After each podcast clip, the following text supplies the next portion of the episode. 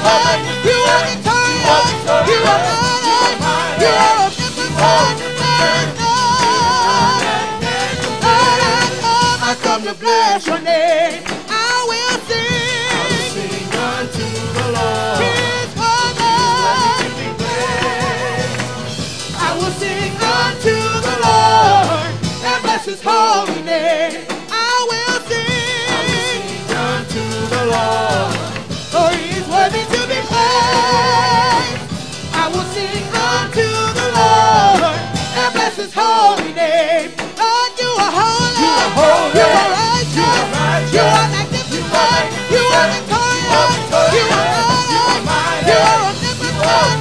There is none. I come to bless your name. Lord, you are holy. You are holy. You are righteous. You are magnificent. You are victorious. You are mighty. You are omnipotent.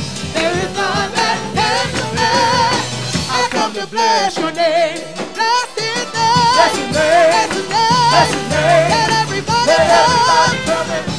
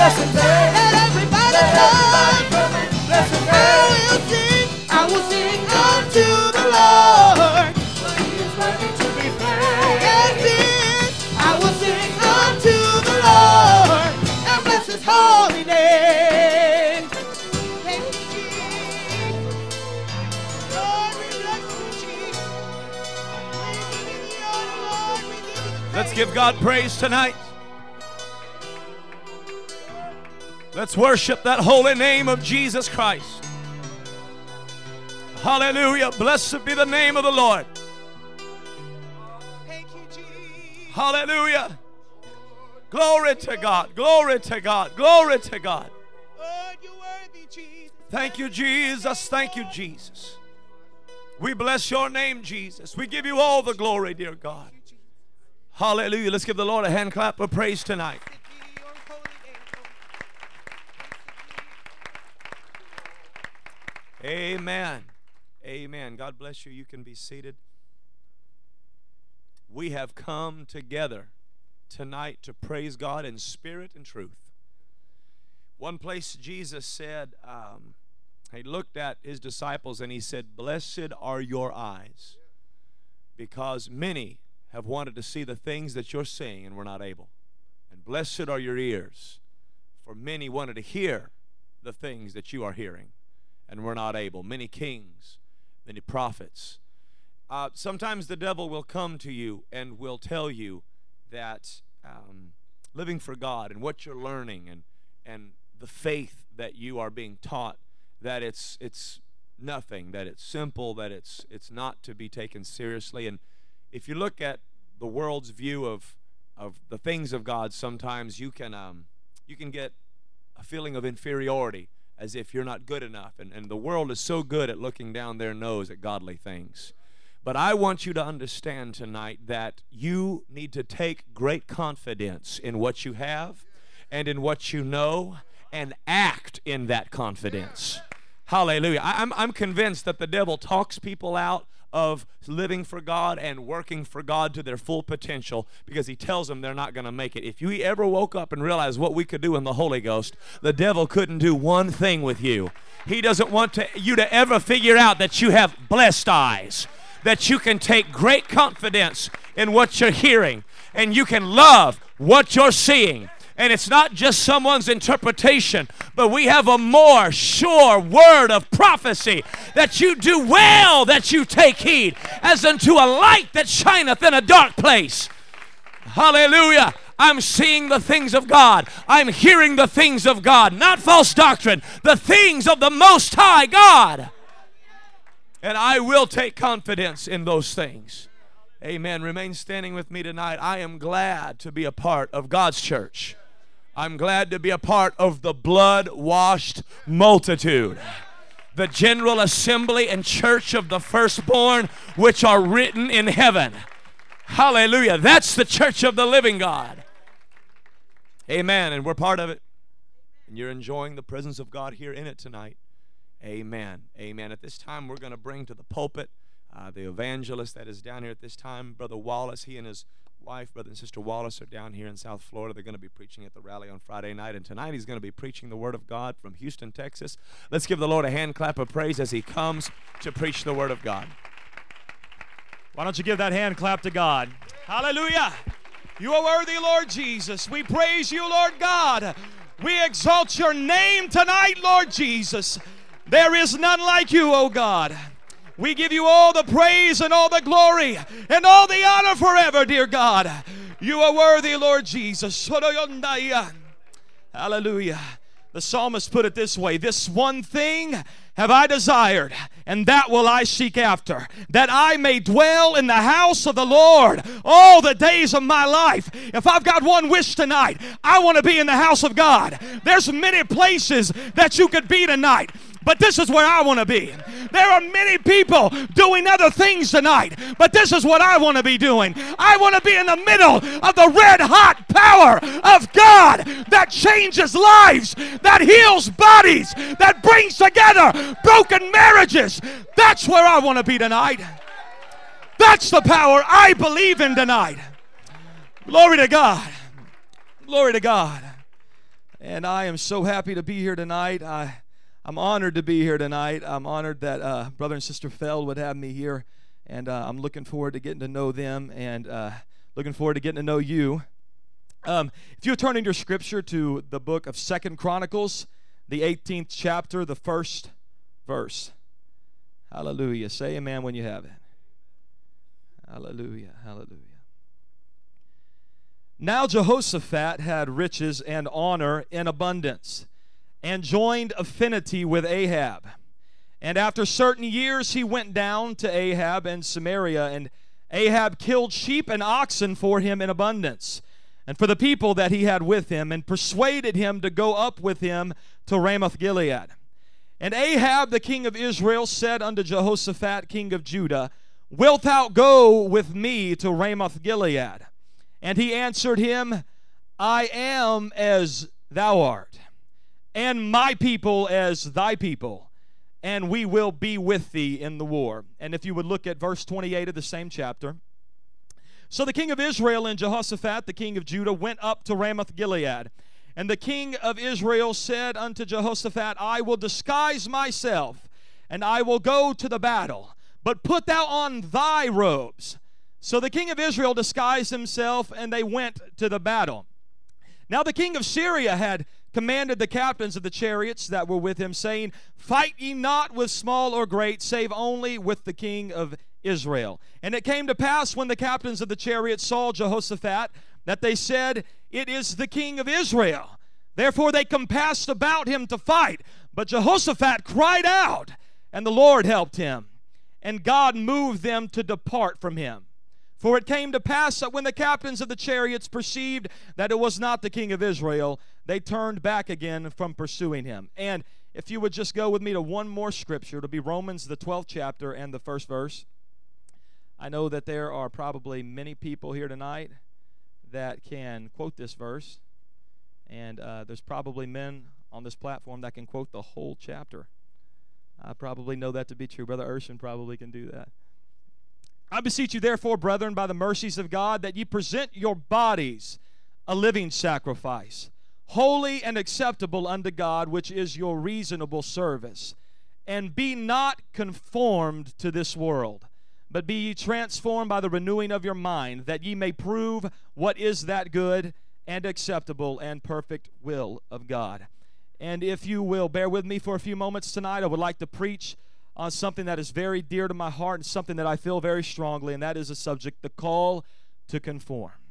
Dear Heavenly Father, we come before tonight, Lord Jesus. We thank you for the opportunity, Lord God, to read your word, Lord Jesus. We thank you for the opportunity, God, to worship you in spirit and in truth, Lord Jesus. Let your truth enter into our hearts tonight, oh God. Let it find a resting place there and a home there, Lord God. Let it affect change, Lord God, in us that we may go into a lost and a dying world and affect it, Lord Jesus. And we pray this in the wonderful and the matchless name of Jesus Christ. Amen. And you may be seated. I was reading uh, this story in the Bible, and this this jumped out at me, and uh, I was reading in the 12th, uh, 12th, chapter of the book of Romans, and I saw that word conformed. And it's, it's a word that maybe if somebody walked up to you on the street, um, you may not be able to give them the best definition of it. And I, and I began to study it, what it meant, you know, the, the intricacies of, what it implied. It, it simply means to comply with. Uh, a very similar word would be compromise, to fall in line, to make similar. And I began to think about a call that is going forth in our world. And it is the call to conform. I, I come from the city of Houston, and Houston is the great conforming city. We, uh, we were talking about this on the way here, uh, Pastor Urshan and I. There are churches on every corner. They just got back from Houston last year. They, they know what it's like. There are churches that run in the tens of thousands. And there are churches that have men that come to their pulpit every Sunday and men that walk to their pulpit on Wednesdays and they and they have their activities and they have this and that and they call themselves Christians. But they have a different definition of Christianity than I do. Because those are not men of God. Because I've heard them speak and they won't get in their pulpit and declare the truth. They won't get in their pulpit and say that in order to be saved, you need to know what Acts 2:38 says. They can't quote it to you. They don't understand that without repentance and water baptism in the name of Jesus and the infilling, the baptism of the Holy Ghost, there is no salvation. They will not get in their pulpit and preach that. I'm here to tell you tonight that America is rotting from the ground up because men of God will not get in their pulpit and say, Thus saith the word of the Lord. Men of God will not get in their pulpit and say there is right and there is wrong. And you must comply to that which is right. And America rots from the ground up today because of that. It's a call to conform. It's not something that is perceived by the fleshly ear. It's not something that your mind will pick up on. It's very subtle. It's, it's, it's quiet. It, it's tricky. The, the Bible says that to be carnally minded is death. Your carnal mind will not pick up on it. As a matter of fact, Satan counts on your carnal mind to slip that word into you and, and he'll come along and it'll seem like the most innocent of circumstances. It'll, it'll seem like the most innocent situation, but he'll, he'll, he'll sneak a lie into your mind. And it will begin to rot away something on the inside. And there, there is a, a necrosis that takes place. There is a, there's a dying inside that people don't even realize is happening. I, I was uh, I was reading the other day and I came across, across this quote and I found it very interesting. And I would like to read it for you tonight. Pay very close attention to what it says. We have prospered We have been preserved in peace and prosperity for many years. We have grown in numbers, wealth, and power as no nation has ever grown. But we have forgotten God.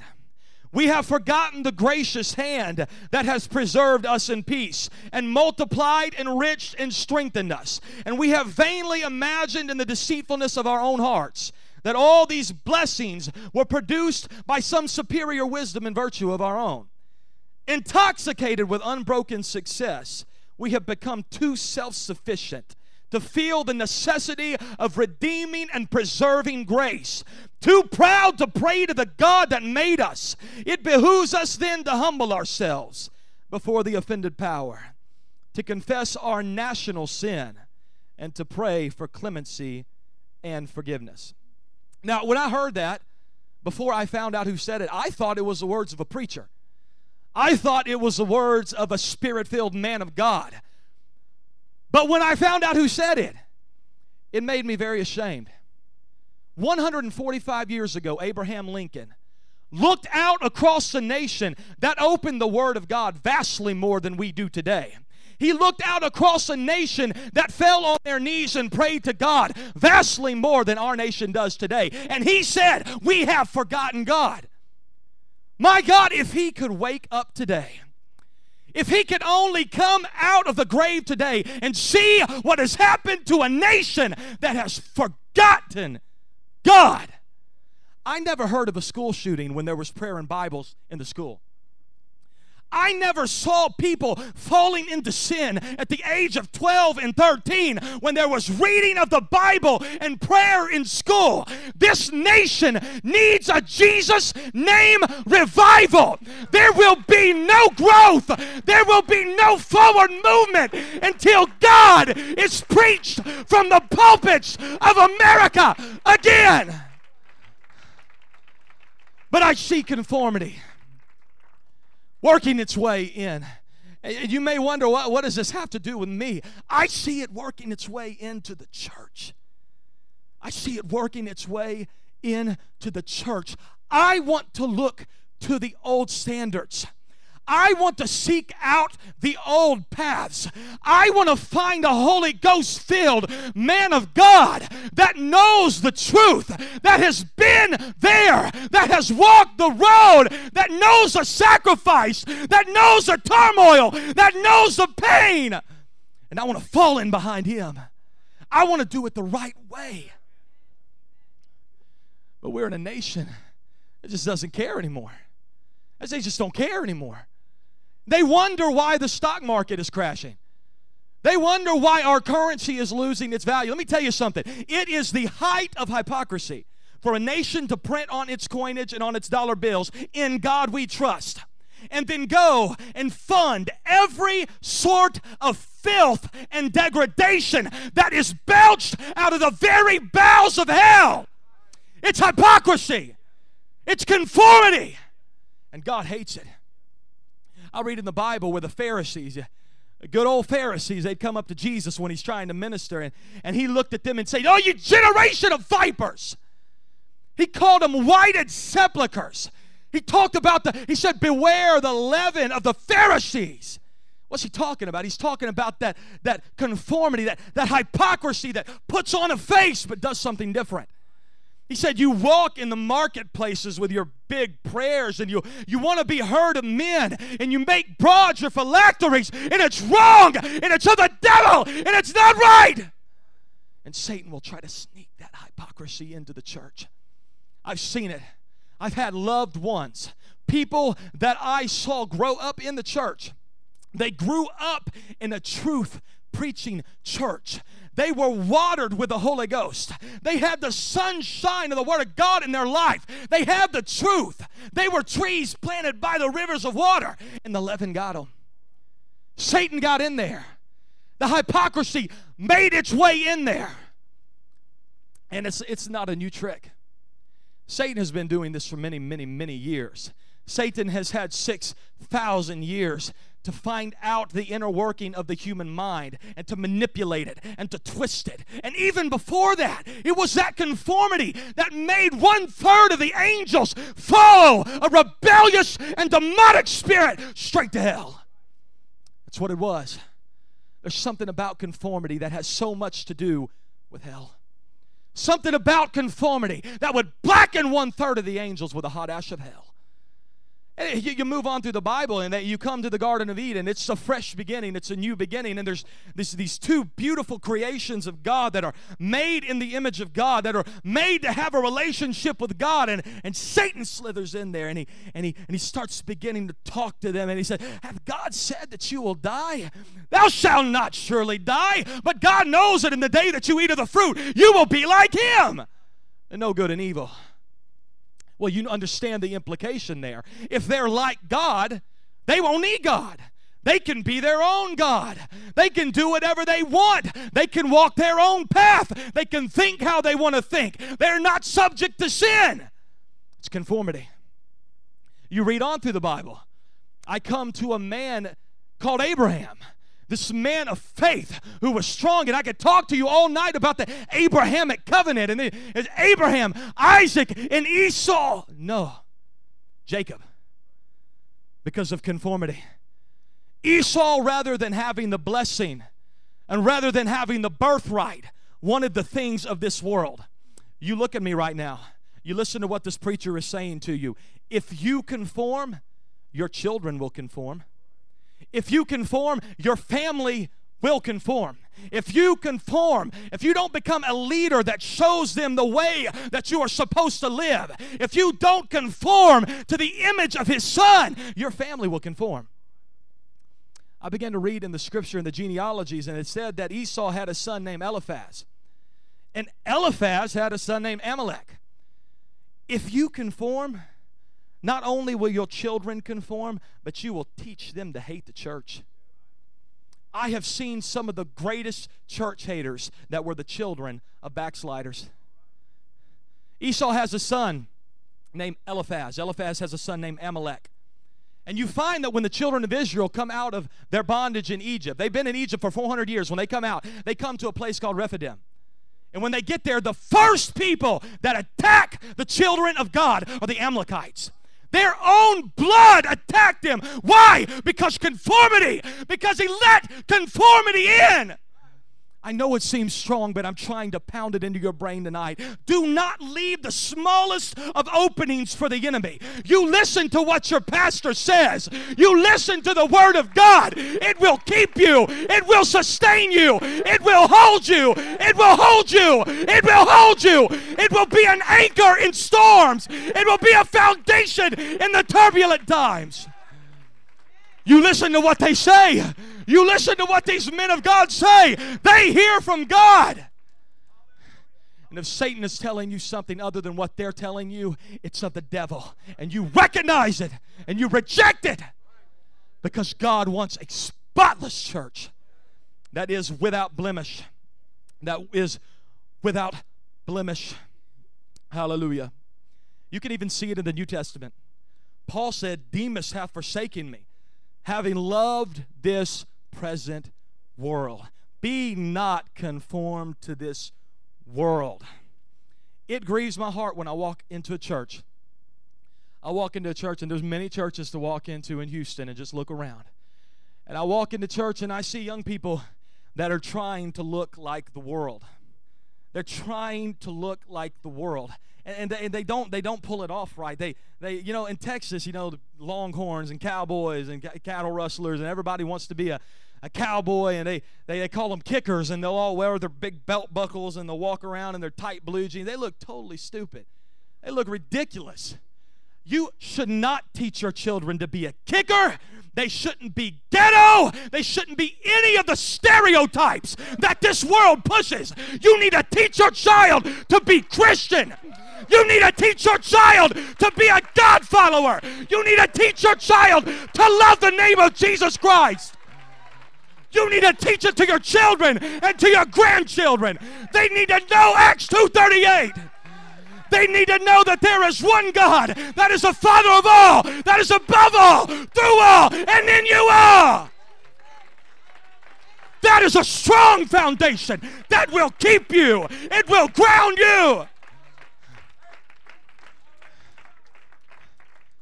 I see people that bring their children to church eh, and the pastor will tell them something. And they'll take their child home and they will tell that child, You ain't got to listen to that. That's the pastor's conviction. That's the pastor's stand. And then when that child falls into rebellion and sin, they'll bring that child right back to the man that they taught to rebel against. And they'll say, Do something. Do something. Half the time, they just don't want the trouble of doing it themselves. They should have taken care of the foundation. They should have taken care when it was being laid. They should have poured the cement right. Then the house wouldn't seem to be off. And I see people who teach their family and their children how to die. It's conformity. I don't want to conform to this world. I have seen where that will lead you. I, I began to read in this in this this reading of the Bible about Jehoshaphat. Jehoshaphat was a good king. Jehoshaphat was a was a righteous king. The, the Bible spoke very very highly of Jehoshaphat. It said it talked about him uh, building cities of, uh, of store and places of refuge and, and, and, and having men and, and military might, and he would garrison the cities, and God helped him mightily.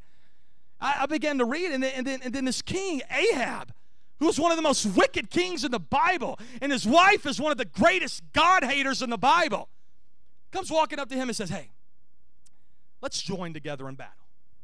Why? Whose side are you fighting on? Let's join ourselves together in battle. And what does Jehoshaphat say? I don't even know where it comes from. Your people are like my people.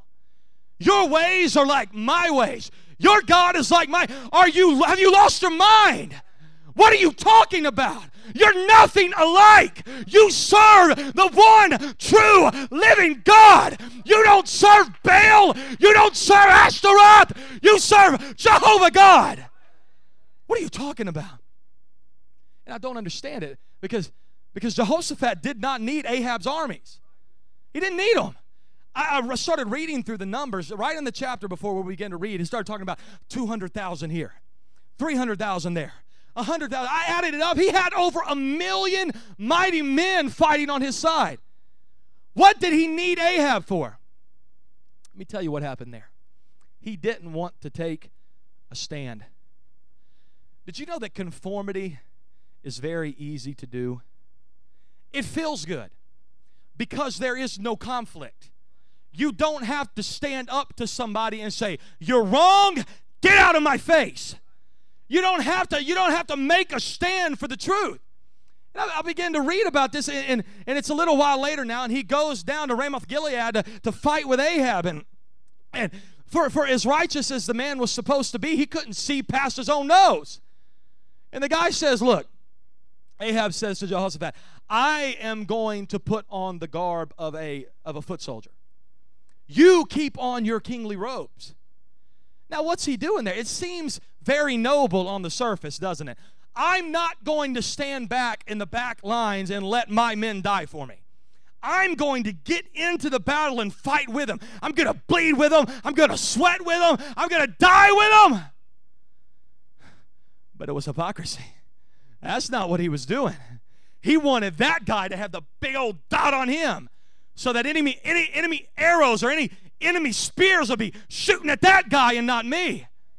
You see what the Syrians do. They said, Don't fight with small or great, except with the king of Israel. Kill him. Kill him. Well, he gets out there and the battle begins to rage. And of course, Ahab probably scampered off to the back of the battle because he didn't want to fight. And, and, and there's Jehoshaphat, and before he knows it, he's surrounded by enemy soldiers with their spear points at him. And he doesn't know how he got into this situation. What, what happened here is because he conformed. It's because he conformed. Let me tell you something tonight. If you conform, if you listen to the voice of Satan in your life, I am prophesying to you right now. I may be young, but I have been anointed to preach the gospel, and I am prophesying to you right now. You will come to a place in your life where you will be surrounded by your enemies. You won't know what to do, there won't be any way out because you conformed. You listen to me. You listen to me. It will happen as sure as the sun rises in the morning. And the Bible says that Jehoshaphat cried out to the Lord. And God heard him and saved him that day. Now, let me just throw this in there. It was his relationship with God that saved him. It was his relationship with God that kept him from dying that day. Now, a young person or even adults will look at the person beside them and they'll know that this person is not doing right. And they'll see this person get away with it. They'll see a little bit of conformity in their life and say, hey, hey, why can't I do it? What, what's wrong with me going over there? See, they're getting away with it. See, Jehoshaphat didn't die and he did it. What if you're the one to die? What if you are the one who doesn't get away that day? What if it's you? What if it's you? If you conform, it's very likely that it will be you. And so I read about these, these, these great compromisers in the Bible. And I read about these men who had no backbone. And I read about these men who did not know what it was to listen to the voice of God. And they almost to everyone, to the man, almost every one of them died. Almost every one of them lost out with God. Almost every one of them failed in anything that they pursued. The great compromisers, the great conformers. But then I read about the great conquerors. I read about a few men of God who would not bow to the voice of the enemy.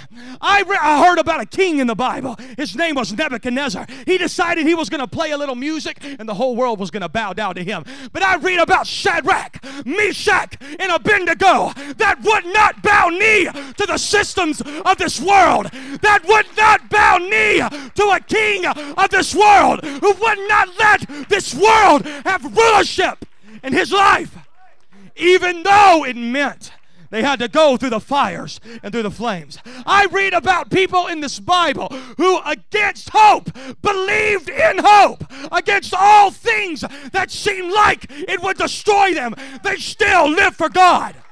They still live for God. I'm here to encourage you tonight. You're fighting a hard battle. You've come here hurting, but if you just hold on to that rock of ages, God will keep you. God will keep you. Hallelujah. Why don't you give God glory right now? We worship you, God. We magnify you, oh God. There is none like you, Lord Jesus.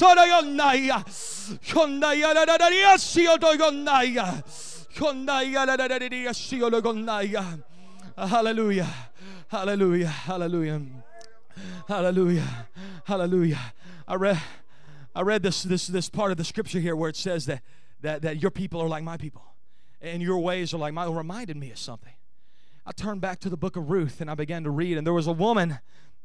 There was a woman, and she she was a Jewess, and her name was Naomi, and she had two sons named Mahlon and Chilion, and and and and and Ruth and Orpah were Gentiles. They were not part of the covenants of promise. They were aliens from the commonwealth of Israel. And I read where they come and, and, and, tragedy strikes the family and, and they, they marry Mahlon and Chilion and Mahlon and Chilion die. And their father dies and they have no kinsman redeemer. They, there's no one to, to marry them to, to raise up a bloodline in that name and so they, they have no hope. And you read where Orpah looks at Naomi, and, and, and Naomi is the type of the church, and, and looks at Naomi and says, I'm going back to where I came from. Uh, and, and, Naomi's actually pushing them to go, go, go. I, I, have nothing to offer you. I can't, I can't give you anything right now. Right now, it doesn't look good. Right now, it looks bad. Right now, I have nothing that's going to produce any kind of fruit in your life. So go home. And Orpah looks at Naomi. I'm going. I'm gone. She kisses her and she leaves. But Ruth, Ruth looks at. You know what? Let me turn there uh, and read it to you.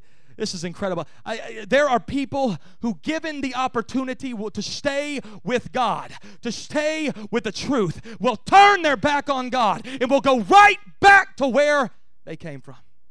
And, that's what Orpah did that day. Well, I get to it. But she said, they, uh, she looks up and says, Your people are going to be my people.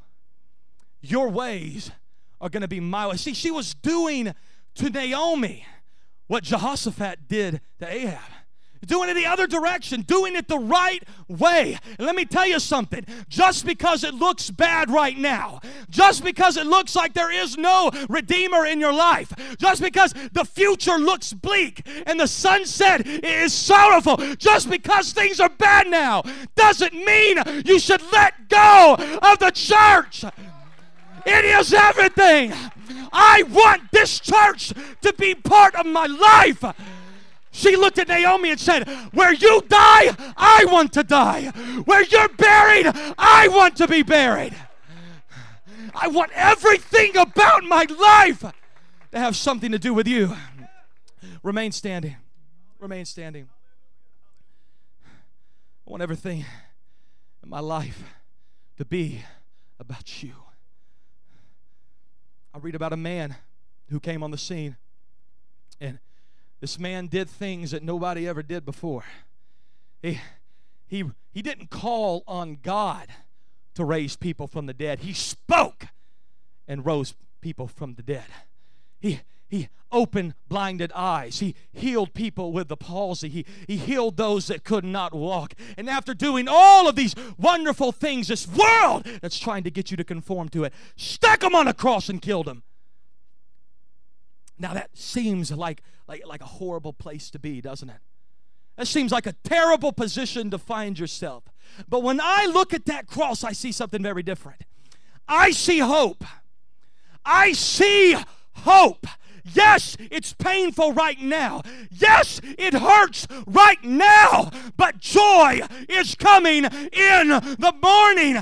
I want to die where He has died. I have to be buried where He was buried. Because if I am, because if I am, if I receive that spirit, the Bible says if that, that spirit that raised up Christ from the dead dwell in you, it shall quicken your mortal body. Hey, that's hope. That's hope. You look at me, young man. You look at me, young woman you want to make a difference in this world, don't act like this world.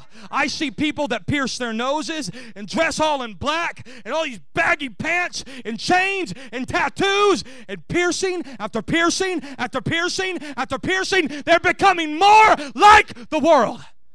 They lose their individuality even more. You want to be separate? You want to be called out. You want to make a difference in this world. You stick to the truth. Somebody ought to be clapping louder than that. If you want to make a difference in this world, you have to stick to the truth.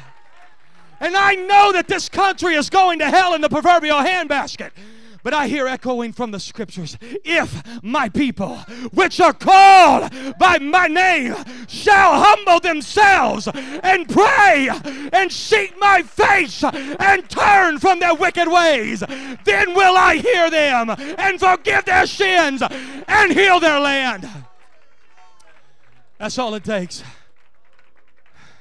That's all it takes. That's all it takes. That's all it takes. Let's begin to worship God right now. Heavenly Father, we love you, Lord Jesus. If there's someone here tonight and you feel that you have been pressured by the enemy to turn away from this precious truth, if there's somebody here tonight that is tired of living in the mediocrity of this life, that is tired of succumbing to the whims of the flesh, if there's somebody here tonight that wants to make a difference in their world, why don't you come forward right now? Why doesn't everybody just come forward? Right? If you need a baptism of the Holy Ghost, God can change you right now. You'll never be the same. You'll never walk the same. You'll never talk the same. You'll never see the same. And God can touch you right now. Let's begin to worship God. You are worthy, Lord Jesus. I glorify your name, oh God. I exalt you in this house tonight. Hallelujah. Hallelujah. Worship God tonight, church. We got to seek God right now, church. It's a struggle for survival. I daily meet the foe. I'm out there on the battlefield. At times I stand alone. That's when I reach for my holy